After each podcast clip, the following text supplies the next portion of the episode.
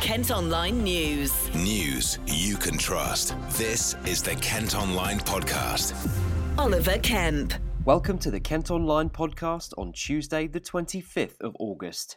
First today, as schools across Kent prepare for the return of pupils to the classroom, a head teacher has told KMFM she's confident of being COVID secure.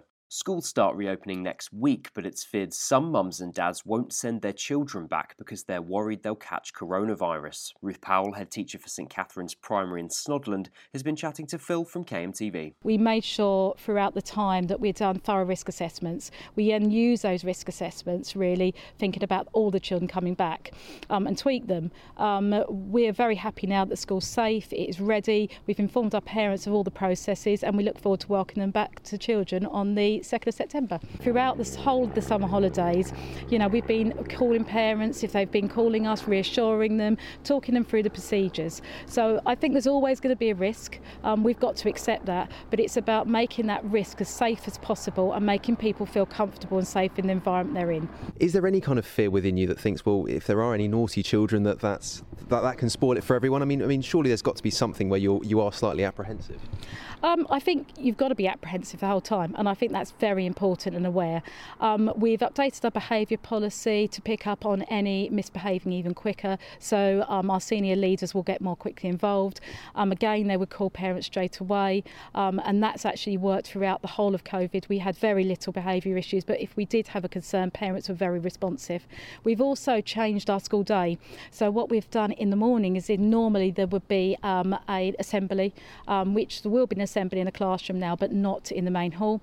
Um, and then normally that's followed by English and Maths. We now have our nurture time in the morning. So 20 minutes a morning is active time linked to the children's enjoyment. So they should come in, they should come in, enjoy what they're doing, you know, have that social time and then do their learning. Then after lunch at one o'clock for 10 minutes as well as a well-being time where we're going to be doing wellness, uh, well-being activities as well, um, yoga and different things like that. Meanwhile, the MP for Sevenoaks says disadvantaged children will suffer if they don't go back to class next week.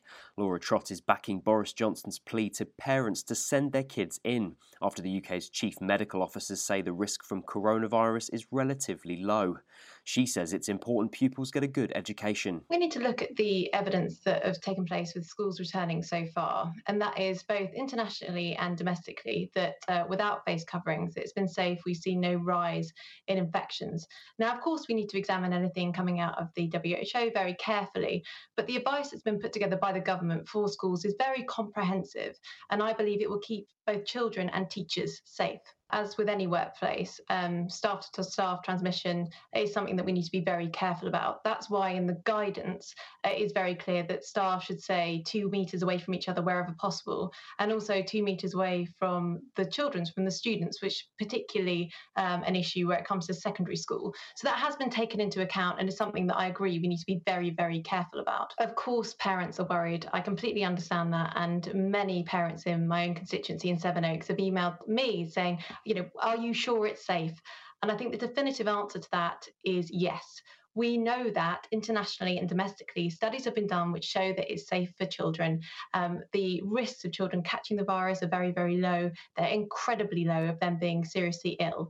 And we know that children are damaged by not being in education, and it's the poorest children who are damaged the most. So, whilst of course I understand why parents are concerned, I'm glad that um, from across the spectrum, although Labour have come slightly late to this, um, all parties are now reassuring parents that it is safe for them to send their children back to school. It's recognised that kids, especially younger kids, are not going to stay um, two metres apart from each other, which is why there's this concept of, of bubbles. So that children can have as normal a classroom experience as is possible yes, you're totally right, Colin. Things will be different. There'll be enhanced uh, hand washing in place. There'll be measures to restrict socialising from um, uh, each individual bubble. So there are um, measures put in place. But what I really hope is that children get us back to as far as normal as possible because it has broken the heart, I think, of anyone who cares about education, equality, social justice in this country to see children out of the classroom. So the sooner they're back where they belong, the better. Kent Online News. In other news, a mum from Chatham claims her son hasn't had a fair assessment for autism because of the pandemic.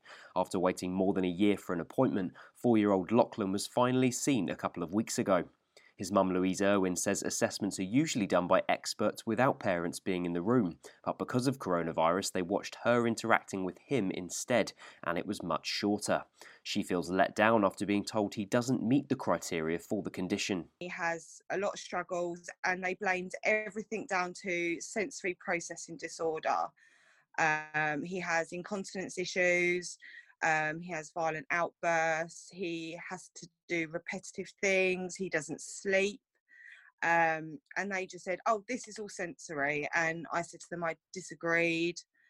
Um, and they were like, "No, they wasn't having none of it."